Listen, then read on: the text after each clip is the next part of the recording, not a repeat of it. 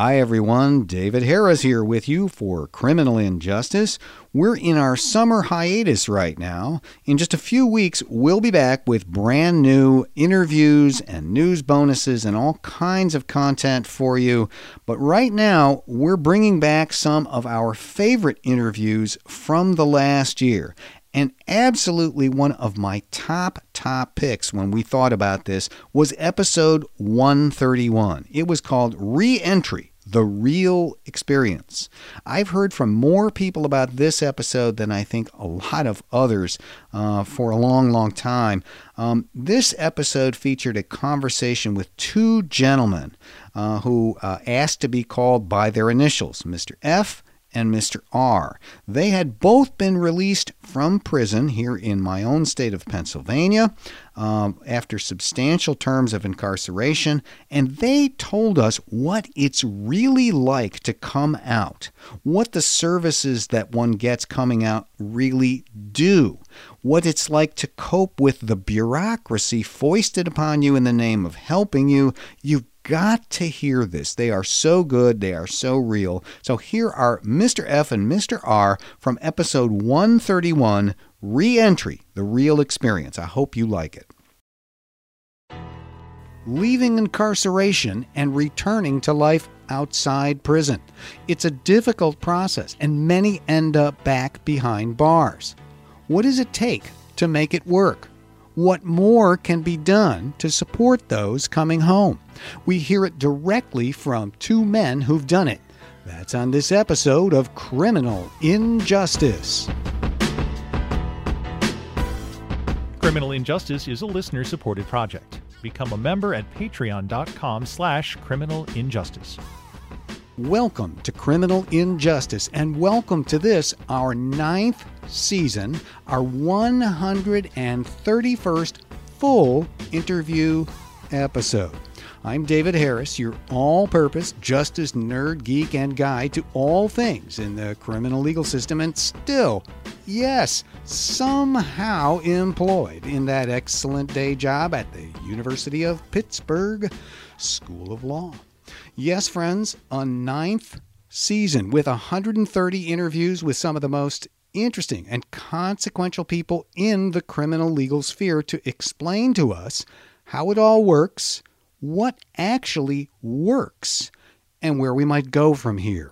The podcast, born in the wake of the terrible events of 2014 in Ferguson and the death there of Michael Brown, and now grappling with the questions and changes and anger after the murder of George Floyd in 2020. We are still here and hopefully contributing to your understanding of all of these issues. I have to thank my long standing, stalwart, and skilled producer and friend, and also my occasional interviewer, Josh Raulerson, who has always been with me to make the whole thing sound great and make sense. And I want to thank all of you who've listened, and especially those who have supported the effort by contributing on patreon.com slash criminal injustice. I'm grateful for all your Ask Dave questions. You can keep those coming and your suggestions for stories. Many, many thanks for being part of this. Now, we're going to start this new season with a limited series on an important but often overlooked issue. That issue is re entry. Reentry is the one word term for what happens when those incarcerated are released from prison and re enter society. On that level, it's not terribly complicated, and in former times, very little attention was paid at all. People released from prison would have their clothes and possessions returned and would get some token amount of cash and a bus ticket home. End of story. No preparation, no help, no transition. Just out.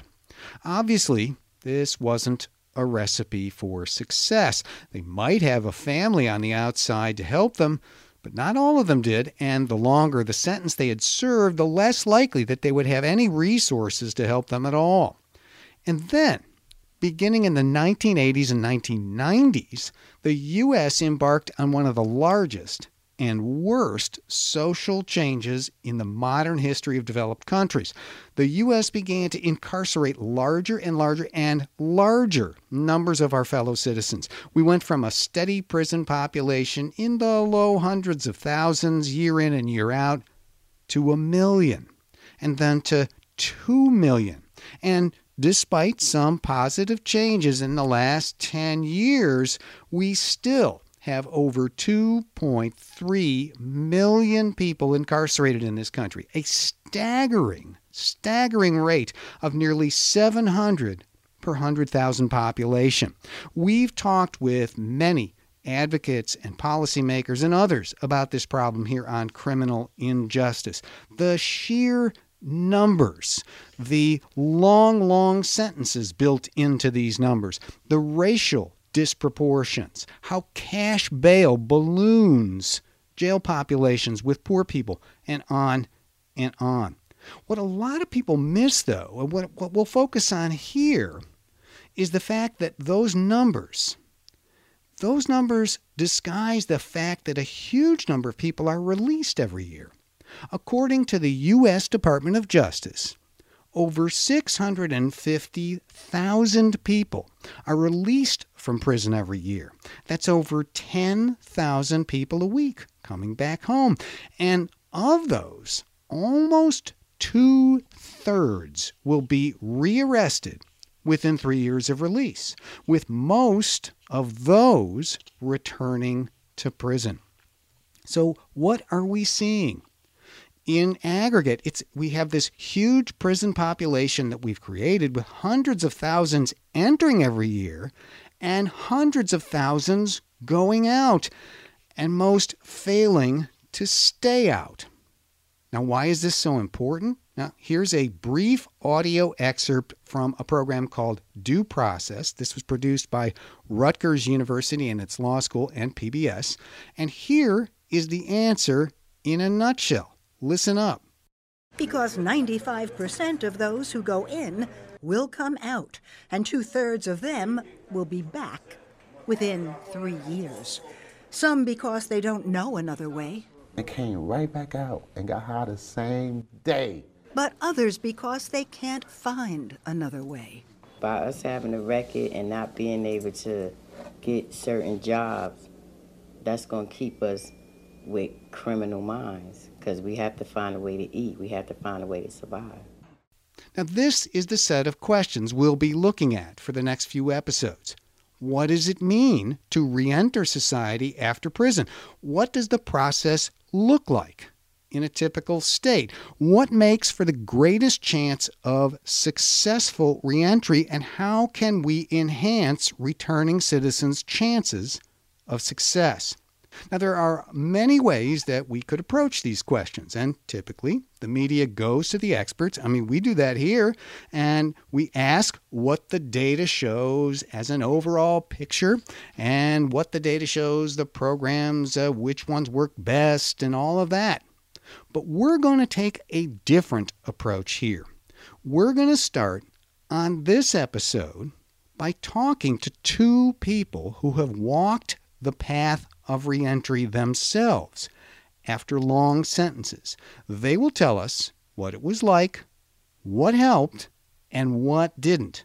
And that is how we're going to start our discussion of reentry on this episode. Because both of our guests have concerns about how their stories might impact basic aspects of their lives, reactions of neighbors or landlords or employers, people like that, we will be referring to them by initials instead of names. They are Mr. F and Mr. R. Rest assured that I know who they are and I am personally acquainted with them, as are a full network of people that I know. All of what they have to say is real and true and comes directly from their own experiences. Let me introduce both of them now. Mr. F is a resident of Pittsburgh. He studied to become a paralegal after he was released. After considerable experience with the legal system and legal work conducted while incarcerated, he had both the skill and the drive for the job. He has worked for a law firm in the Pittsburgh area and is currently working on the effect of a juvenile life without parole sentence on parole status. These days, his focus is on grasping opportunities that allow him to be a productive member of his community. He considers himself fortunate to be serving parole, which allows him to pay his debt for his conviction. He adds that parole is a burden. He has had to learn survival skills to negotiate day to day access for his basic needs. Our second guest is Mr. R. Mr. R is a resident of Pittsburgh. He is a student of one of Pittsburgh's most prestigious universities, where he is working toward a bachelor's degree. He holds a 3.8 grade point average, and that, of course, is an achievement that any student would be proud of. He is considering pursuing an advanced degree after graduation. Both of our guests have a couple of other things in common. First, both were incarcerated as juveniles. At the time, Pennsylvania law dictated that juveniles convicted of particular serious crimes would receive a mandatory life without parole sentence. Though still juveniles, they would never get out, no matter how much they might have grown, matured, or changed. Pennsylvania, of course, wasn't the only state with such a law, but the state did have the awful distinction of incarcerating the largest number of juveniles under so called life without sentences. In 2012, the U.S. Supreme Court ruled that laws that made a life without parole sentence mandatory for juveniles, like Pennsylvania's law, was unconstitutional. And four years later, the court ruled that this finding of unconstitutionality applied retroactively. That is, it applied to all cases of all people serving such sentences, and it did not just apply to cases going forward. So, all the people under these sentences, such as Mr. F and Mr. R, would have the chance to be released. In 2018, Mr. F was released. He had served over 49 years and was then in his late 60s. Mr. R was released in 2017 after serving 38 years.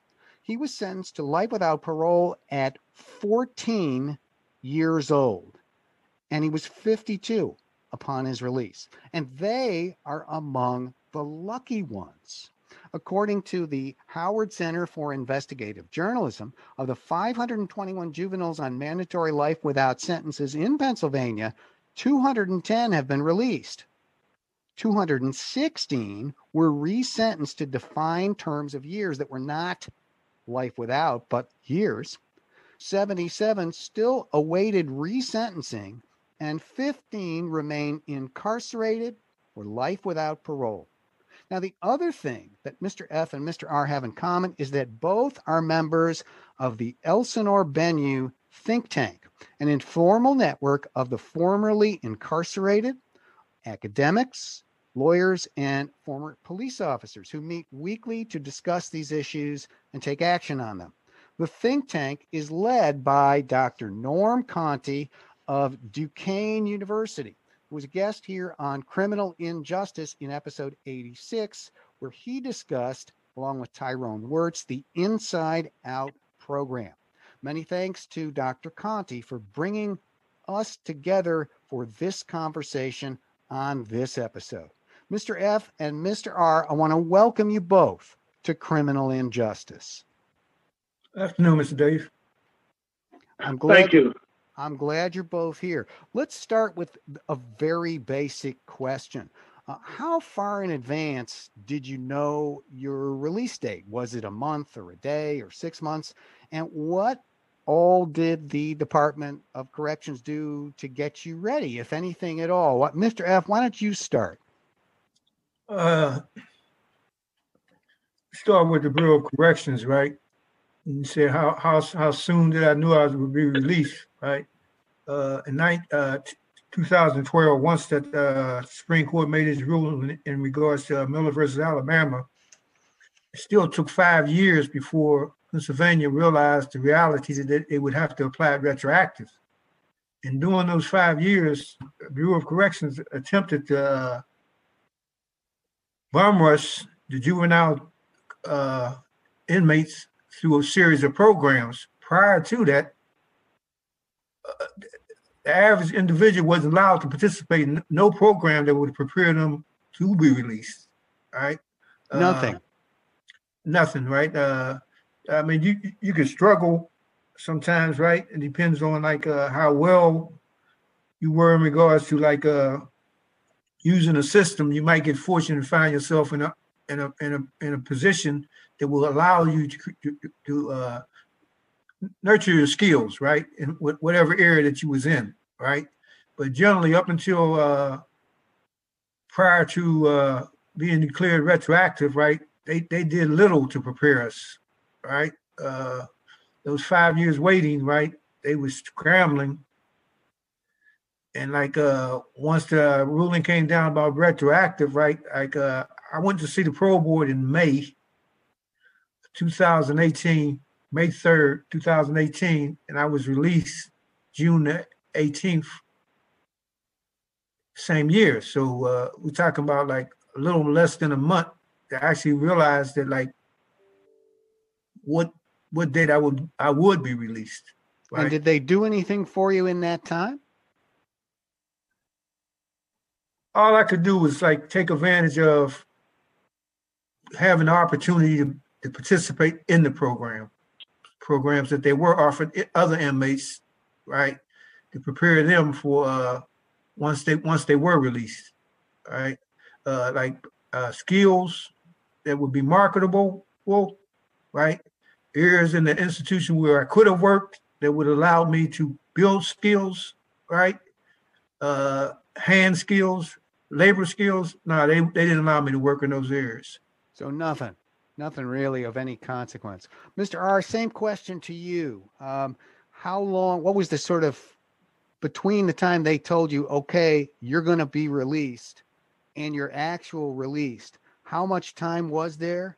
And what had been done if you couldn't take any programs before that what had been done to prepare you if anything? Well it, it, it was around a month i would uh, if i recall correctly it had to be maybe a month maybe a little less from the i mean i knew i would get it get released eventually but but when i actually found out a date it, it had to be maybe 25 26 days ahead of time and um, I don't really, I, I beg to differ with my distinguished colleague, Mr. F, because I don't really think they can do much. I, I don't really believe they were prepared. And they created the illusion that they were doing all that they possibly could. But I don't really think one well meaning unit manager told me that I should actually tell the judge I wanted to stay for another year so that he could get me in certain programs that would help me upon release. And you, uh, you know, stay longer for more help. Is that it? Yeah, he said I should not. He said I should tell the judge that I didn't want to go home right away. That I should stay in prison to take advantage of some program. And uh, needless to say, I respectfully declined. I'll bet you did. So you declined. Uh, both of you are released. Upon release, tell us um, what were your most basic needs in that moment? Knowing your own situation, what were your most basic needs? And I mean basic: your shelter, clothing, food, anything you think. Let's let this time. Let's start with Mr. R. What were your most basic needs upon release? Well, you see, that's a tricky question because honestly, this is in hindsight, you know. And so, in the beginning, after so long, you don't really know what your needs are. You find this out as you go along. However, when you get there, there's a lot of other people willing to tell you what your needs are, and they direct you to certain things, people, and places. But it becomes apparent after a while they did not know what your needs would be. I mean, how could they? They'd never been in that situation. They could only imagine, and the whole situation was new. And so again, I think the whole problem is we. I think it's indicative of the society where we try to create this one size fits all mentality. You know, where we just try to say, well, what does success look like? Create this box, and you get in it, you're successful. If not, you're not. But I just think that they had no clue as to individuals. Like they had certain paths that you could take or you could get this job or that job, but everybody is not meant to do every job. You see, when you graduate college or you come from the military or something, you find a job is for you or not. You knock around a little, but we were not afforded that opportunity. Like once they, you, okay, you have a job, even though the job could not make you independent, it would condemn you to be poor forever. And you have no, you've been gone so long, you're starting from ground zero. And so, but they, it was technically a violation to quit a job and go back to school and look for other employment. And they would just say, well, you have a job and a place to stay, you're successful. And I thought, well, no, I don't. So it became apparent to me that I had to create my own form of success. I had to create my own paradigm, and that these well meaning people, some of them, some of them were not so well meaning. But what they had in common was they didn't know what the hell they was talking about. well, let's. I want you to hold that thought, all right? Because I want to come right back to that, Mr. Mr. F. As uh, as we're talking here, when you got out, what were your most basic needs at the time? As as, uh, as everyone coming out of prison, right? Uh, shelter, food, clothing, uh, some type of income, job, right? Uh, I was fortunate I did have family support, right? Uh, in regards to like uh, that I learned, as Mr. Rick say, in hindsight, right? That like uh, how fortunate I was of that, and that like I came out. Uh, one of my family members, first thing they uh, were able to give me was insight into what I needed: ID, Social Security card, right? Mm-hmm. Uh, we made sure that say I got those things right. Uh, uh, he provided me with shelter, right? In regards to like clothing and food, right? I mean, the food was there, right? But the clothing, the job, and other incomes, right? That that was something that I had to find on my own. Uh, as far as being prepared in regards to like uh, what was being offered or what I could ask for, right? As as Mr. R says, right, I had very little insight in regards to that, right? Like uh, a friend of mine was asking me, like, if I need some help, uh, let them know, right? And I had to be honest with them with the same type of approach in regards to, well, at the moment, I don't really know what I need, right? So I said, give me a moment, right, to, to get a feel about what's going on around me. Uh, uh, basic thing I got was from those that were concerned about me was be patient, right? To understand about like uh what I was about to go through, the goddamn uh pinball machine, right? And that like uh I go to talk to someone like like uh Mr. R says, like they start telling me, well, you're gonna do this, you're gonna do that, and you're gonna do this, right? And it had nothing to do with where I know I needed to go, right? And that like uh at my age, in the reality of my age and in reality of like the job market, right? I had to accept that fact that like uh, it was going to be an uphill battle. Yeah. So both of you now made reference to other people telling you what you needed or where you should go or what you should be or what kind of job.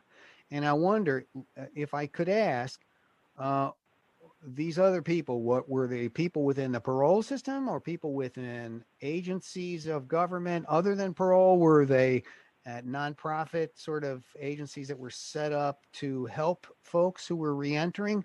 Uh, who were you dealing with?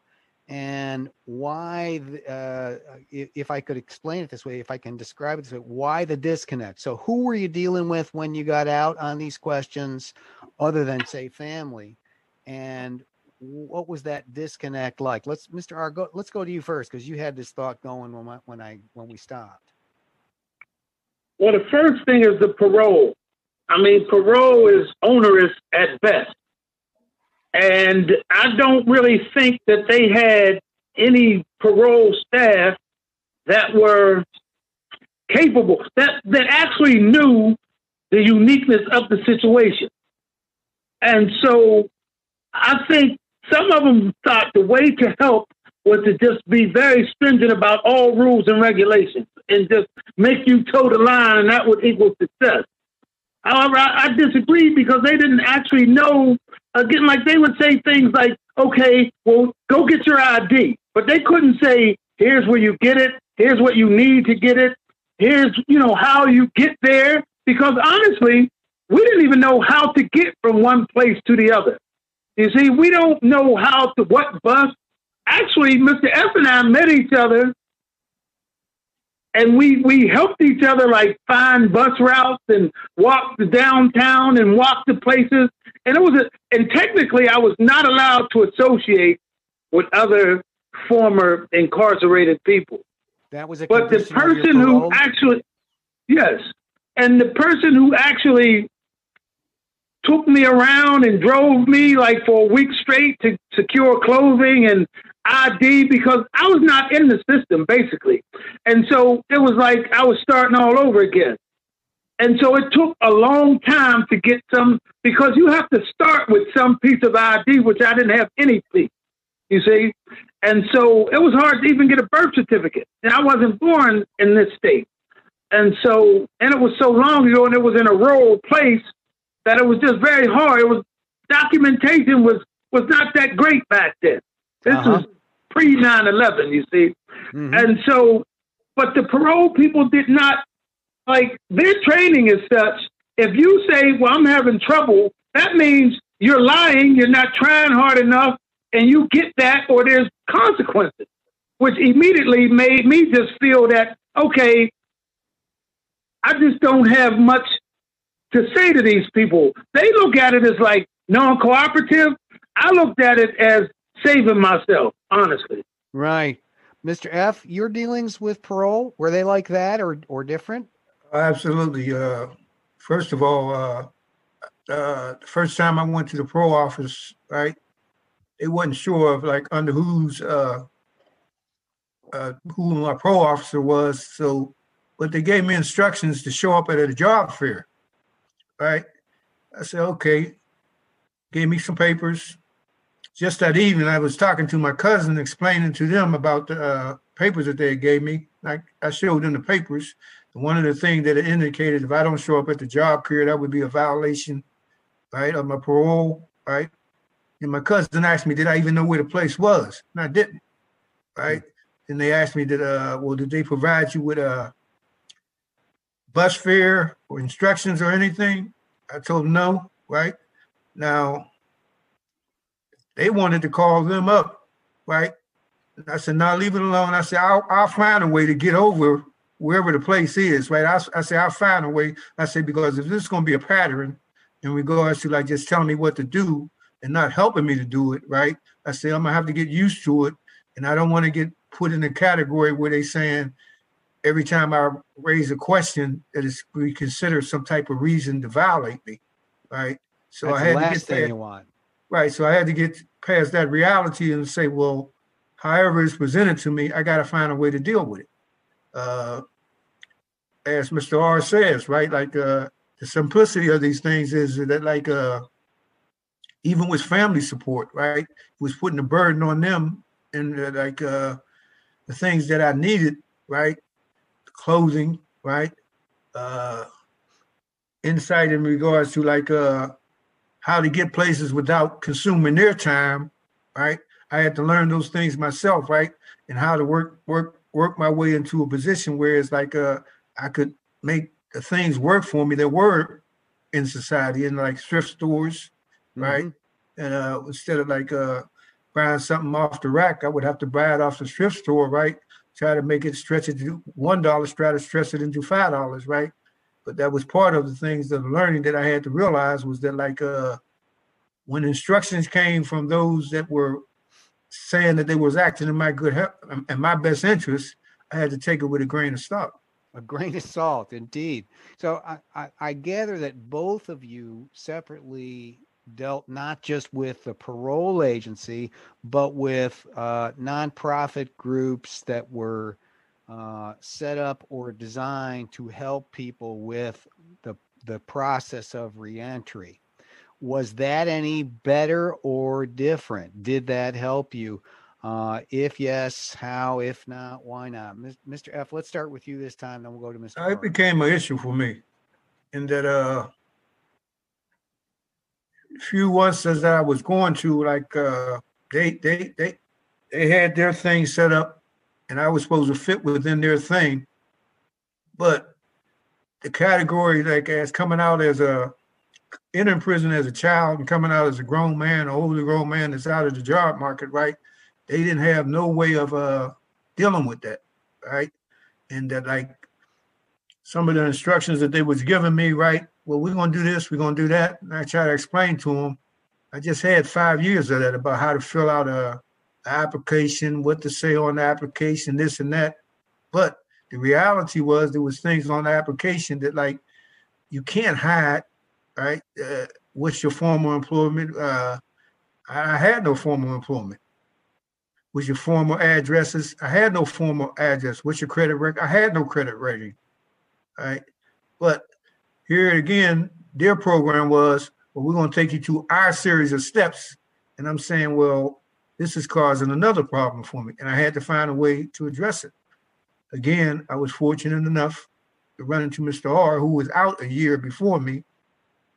And he began to tell me some of the things that he he experienced in regards to like trying to get through day to day.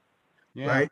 It was a job market that they that uh, my parole officer instructed me to appear at, and he, it just so happened his parole officer instructed him to appear at. I had to take the uh, I had to uh, take the uh, opportunity to find out where the job marker was two days before, so to make sure that when it come time to be there, that I knew where it was and how to get there. Yes. So, uh, job Mr. fair. Yeah, the job fair. Mis- Mr. R, similar experiences with uh, the nonprofit sector with the people who non-government but there to try to help you. Similar experiences. again, uh, see, when I explain this in, in a short way, in a, in a brief way, it almost sounds like bitterness, which I don't mean to, to project. However, I do know that when you when you come home after so long, you assume that the people already out here they know better than you, and they assume the same thing. Like I said, it doesn't take long though for certain things to become obvious. They don't know what you, you know, they don't understand the situation at all. And then it becomes almost a power play. It becomes like, well, we're telling you, not we're helping you. You know, whatever you do for me without me, you do to me. And Uh-huh. so that is a fact. And Say- so say, this is say that again. I want everybody to hear that. Whatever. Go ahead. Please say that again. whatever you do for me without me, you do to me. And that's what you experience. Oh, because you know, like say the the the Pennsylvania Department of Corrections have certain contracts with certain organizations. Like for for one example, when they sent me to that job, I already had a job, but on the paper, the parole person has to check that he sent me to the job fair, and so I have to go. So I have to call off work to go to a job fair when I already have a job, and then they offered me this job at a warehouse making seven dollars an hour where I was already making twelve fifty. You see, and so I was like, but no, no. And they wanted me to say, Well, we got you this job, and so you can't turn this down. The parole people actually felt like I should go to that, and I said I won't do that. And so technically we we I was invalid, but you know, we went to the supervisor, we worked it out. And I said, I'm not even standing. I'm going back to school. And he's like, Well, you're overreaching. And so, and I said, No, I don't think so because I, this job could never make me independent. I appreciate it while I have it, but it's a stepping stone. And they felt that, well, well, you should be happy. And they sent me to places. I won't mention any names, but I went to these places and they found I was somewhat articulate and I could somewhat speak for people like me. So they would invite me to come to these meetings and talk, but they wouldn't, I would have to like find a way to get there. I'd have to catch a bus and then walk two miles at night in the rain. And they didn't even like, you know, figure out a way to get me there. And afterward, a way to get me home. And they would, and I found out later that they were getting paid for this but it was me and people like me who were putting butts in the seats for them to get paid. It became obvious that the mission of the nonprofit is to chase nonprofit dollars, like to help. Like when they would say, "Do you have a job?" Yes, they would check that box. First of all, they get all your information, and so now you're in their system, in their database. And so now, do you have a job? Yes. Do you have a place to stay? Yes. That equals success. So now you become a number that they can use to say we've helped in order to get more, you know, um, grant monies and this More kind of thing. More funding. And I thought, wow, clearly, whatever the mission was to begin with, that is secondary to getting more money. And Right. so I said, well, I'm not going to continue because I felt used at that point because they were no help when it came to the parole people. They were no help in bettering my circumstances. But I, in fact, I was a lot of help to them by going every place where they could say my story and trot me out there like, this, this is what we do. And actually, what have you done? And and I saw that they these people didn't even hire. I had to put in the application, and they wouldn't even hire people like me. But they would allow me to consult and tell them what people like me needed, and then they could take that upward to the supervisors or whoever, and then they could take credit for that. And I thought that this is wrong. And then and I was one of the first people to get back into Pittsburgh, and I thought there's going to be a lot of people after me this can't go on. This the system as is is not built to really help. And this reentry thing was sexy at the time, and there were a lot of dollars to be had. And I thought reentry should be by, of, and for reentrants. Period. That is a strong point, well expressed. Let us take a very quick break here. We're on criminal injustice with Mr. F and Mr. R, both of whom have returned uh, from incarceration, and they are helping us understand the real deal behind reentry. Stay with us. We'll be right back.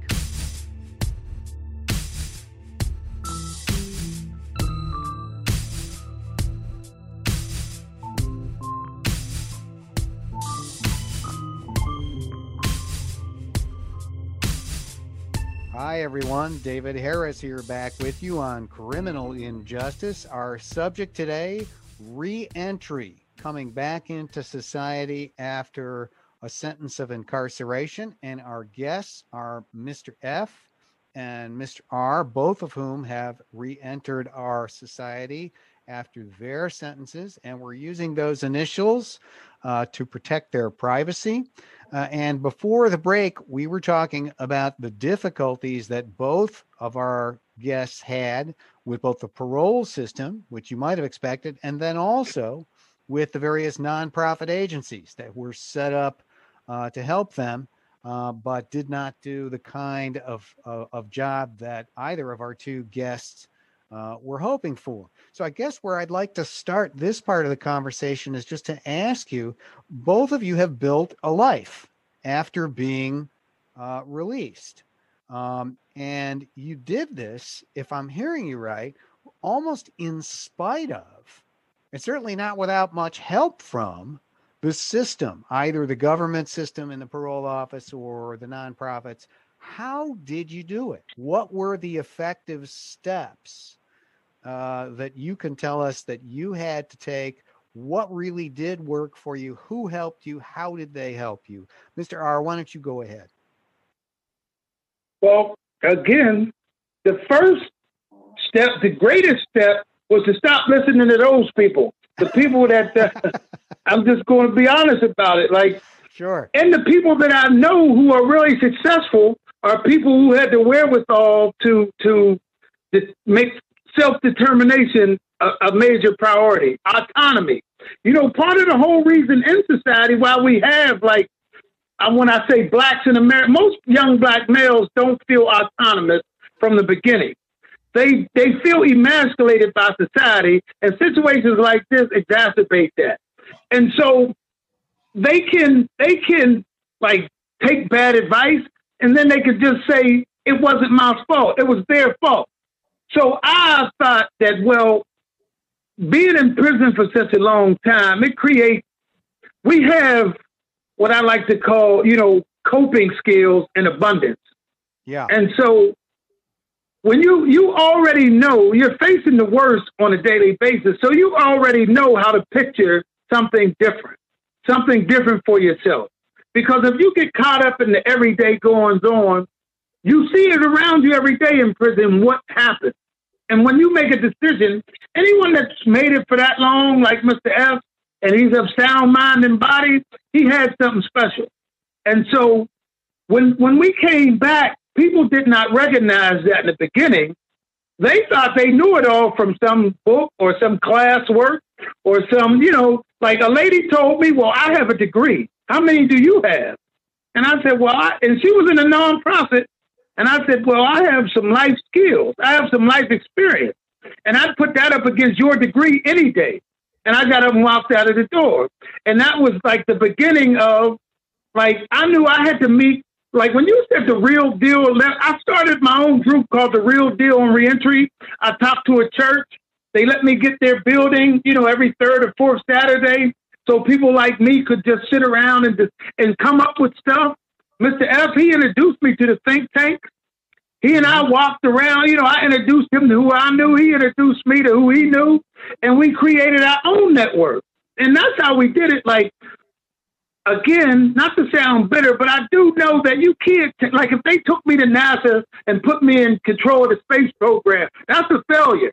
Unless I listen to the people who know what they're talking about, right. who, who've been there, who, who sent men to the moon. But they put a bunch of people in charge of this reentry that had no clue about reentry.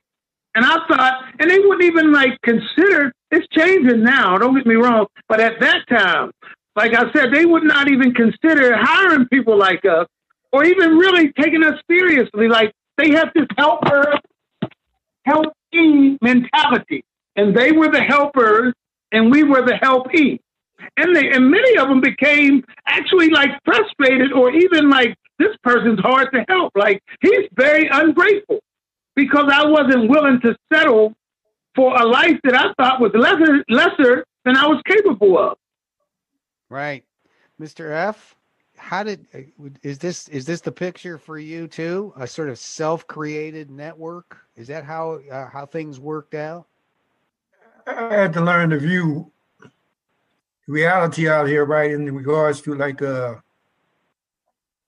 whatever skills you bring to the table, right? They have to be marketable. Like uh, a lot of things that I learned in prison, right? A lot of uh, jobs that I have done, right, I knew they wasn't marketable. They wasn't up to the marketable level yet, right? So when I would go to these uh, jobs, job fairs, or right, these agencies, right, that's what I was hoping for was the opportunity to get in some type of program that would allow me to bring my skills up to the marketable level, right? And uh, that's where I started realizing that like uh, they wasn't prepared for that, right? The whole thing was, well, this is what we do. We want you take, want you go through this program. This is how we do, this is how we do our thing, this and that, right? And I said, well, that's that's causing me too much aggravation, right? So I had to say to myself, realizing as people was telling me to be patient with myself, right, and with my skills, right, and that like uh one one job fair I went through, right, uh lady was telling me about they were starting a, a candy factory. Everything was going to be automated, right? Uh, and, I, and I explained to her, right, that like uh, for over six years, I had worked in an industrial laundry, right, as a maintenance uh, technician, right, working on the machines as well as I had to learn every machine in there. So once we fixed it, to make sure how it runs, so I knew the ins and outs of like programming machines, right, uh, mm-hmm. automated machines, right. And once she looked at my resume, I mean, looked at the resume uh, in the, the application that I put in, her thing was she said, this, this ain't gonna make it through the door. She said, I hear what you telling me. She said, but the problem is she was there just to collect the uh, application. She was saying like people above her, they're gonna look at the gaps in my, my, my unemployment thing. And she said, they're gonna throw it in the trash, right? So some of those realities you had to accept, right? That like, uh, no matter what you bring into the table, right, it's not fitting the, the, uh, the definition as they say, right, about meeting their criteria, right? So as uh, Mr. R says, right, I had to realize that like, damn, I got to step back, take a slow step, right, in in regards to realizing that like, what what are the requirements out here, right? So I had to find ways to get those requirements, right? Uh, whether it was classwork, right, or some of the jobs that I was fortunate to work with people on. Yes. So we've mentioned a couple of times one piece of major network um, that you that you both share, and that's the think tank. Um, I wonder if both of you would take a minute to talk about uh, how you got connected with the think tank, what it does for you, um, and and and what you what you've gotten from that. If there are other similar networks or relationships in your lives that have helped you. I think I better. I think I should start, Rick, Mr. R. Uh, in this regard, like uh, I was fortunate. Uh, I think I had been home. I've been home maybe two weeks, and a friend of mine from Philadelphia had called and asked me, was I going to a meeting uh, at a place called the Boom Room in regards to an organization called Let's Get Free. Uh, where I was staying at, it wasn't too far from there, right? So I told him, I said, well, let me get down to this address. And it just happened to be a few blocks from where I was staying at, right? Mm-hmm. So that's where I went down there. Uh, he was having some type of rally in regards to uh, Fetterman. This when he was running for, uh, starting to run for uh, lieutenant governor, right? There's uh, Lieutenant Governor John Fetterman. Yes. Yeah. So he was he was appearing there, right? So uh, my friend asked me to uh, to look for the uh, the occupant that was running it, uh, running the organization. Let's get free. So uh, I went down there, and while I'm down there, looking around, trying to see who I see, I began to see old acquaintances that I grew up with, right? That uh, that were that were there for the meeting to, to hear what Fetterman was saying, right? And one of them, uh, he come over to me and say, "Man, you have to come to this place over in Duquesne, right?" He say, "Man, like uh, what they offer is probably going to be a good opportunity for you, right?" He said, "You can come over and listen, right?" So I say, "Well, uh, where's it at?" He said, "It's on the Duquesne Bluff, this and that there." I said, "Well, I hear what you're saying." I say, "But honestly, like, I say, I don't know how I'm gonna get over there, right?" So one of our friends that was standing there, Maggie, she said, Well, I'll pick you up. And sure enough, next morning, which was a Friday morning, she did arrive early, get me there. We got there by 8:30, right? And like uh the atmosphere was such that like uh it creates a, real comfortable atmosphere in regards to like whatever problems or insights that you bring to the table, they're welcome, right? And and the, and the people around the table like creates the opportunity. If they can help, they, they really will help, right? As long as you're able to like articulate what it is that you that you think you're going through, right? And they gave me opportunity to uh realize that like there is opportunities out here, right? And that created uh, created a chance for me to say, well, this will allow me to like take my time and not feel like I'm being pushed somewhere. Right. Uh, I was fortunate enough uh, run into Mr. R soon thereafter, again at, at, at, at a rally, uh, Let's Get Free, right? And uh, explained to him that that that that, that Duquesne University uh, at, at uh, the think tank was available, right? And I believe that uh, it would give him a good opportunity, right, to put things in perspective. That's excellent. Uh, this is the organization uh, uh, run uh, by Dr. Norm Conti, but really run by everybody who participated. And I've been to a couple of the meetings, and I just think it's extraordinary. So uh, let me just uh, let's bring it all the way around. Let me ask each of you the following: if there's one thing you would want people listening to know about reentry, about coming home out of prison and trying to make your way back into a life, um, what would it be? And I, you know, I said one, but if you want to make it two or something, that's okay too. But what would be your message to people listening about reentry? Uh, Mr. R, why don't you take that? Well, well, first of all, I don't think this thing we call crime and criminality. I don't think it happens in a vacuum. So I, th- I don't think you could shrink it down to something so small like that. There's many systemic society societal issues that we have to consider.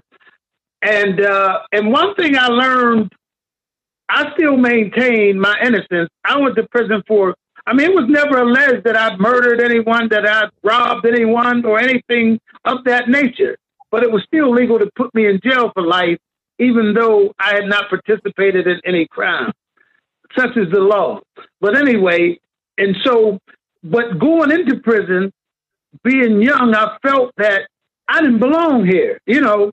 But as I was in prison for a long time, I, I realized that we don't have a society where where most crimes are committed by criminals. This is really not the case.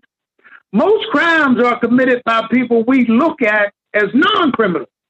And then we reduce crime to this just certain thing that we call crime, like street crime, you know, robberies and, and rapes. And we say, oh, these are criminals. We have to lock up. But it's all created in such a way that it's not a vacuum. That, that what, I, what I'm trying to say is that what the people need to realize is that when you hear that title, ex convict, reentry, returning citizen, that does not immediately make for a bad guy, a rapist, a murderer, a thief, or someone who committed crimes, or someone worthy of prison.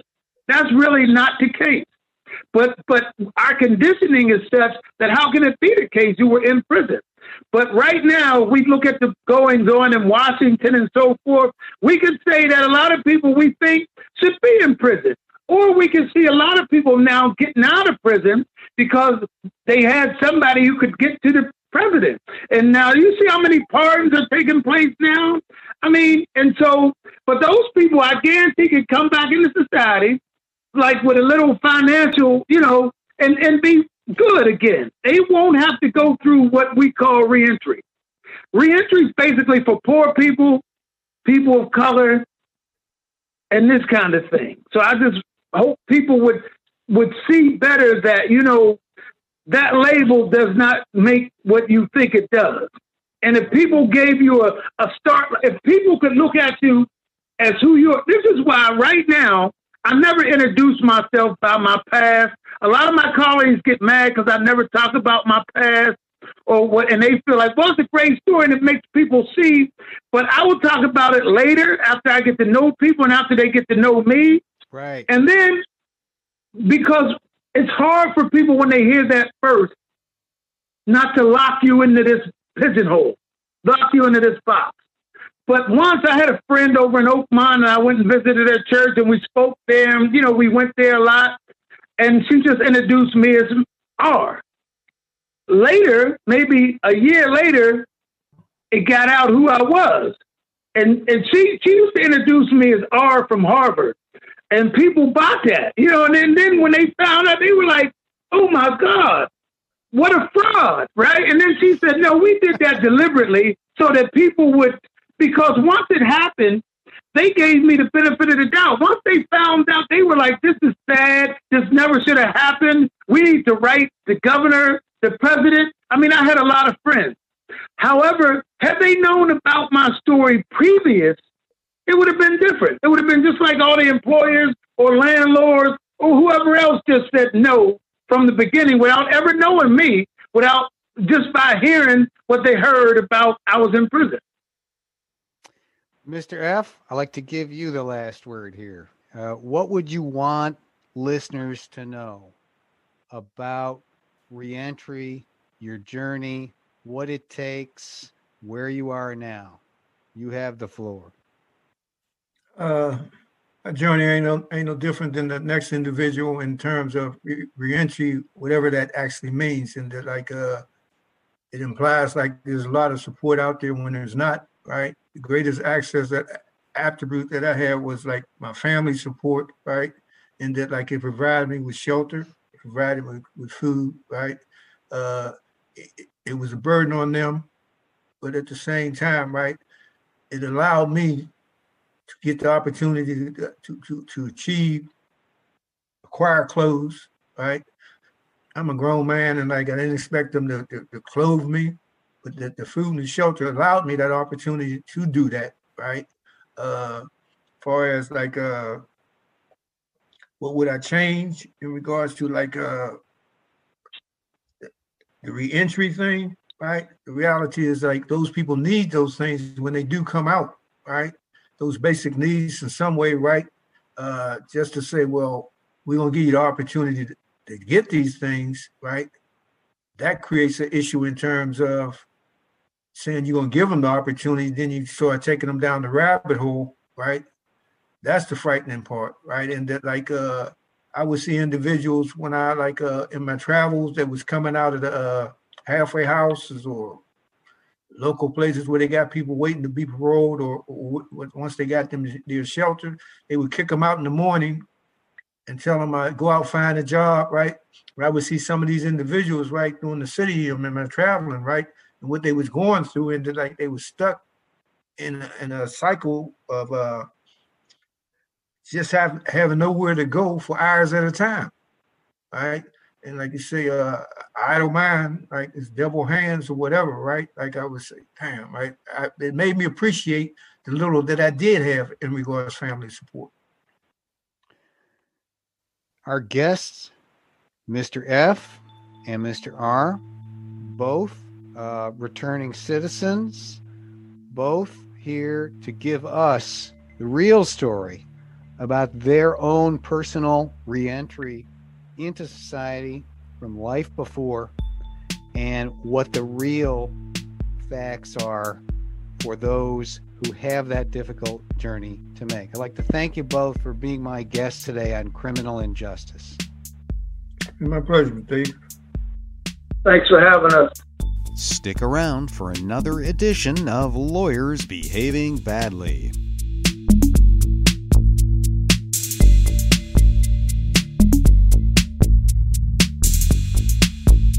Now let's wind it up like we do on every episode with another edition of Lawyers Behaving Badly. And this edition of Lawyers Behaving Badly from the website Above the Law concerns lawyer Aaron Schlossberg of New York. Everyone listening will remember that there was a time long ago in a galaxy far, far away in which you could do certain things like leaving work to go pick up lunch during your workday. Not a lot of that right now during the pandemic, but it used to happen all the time.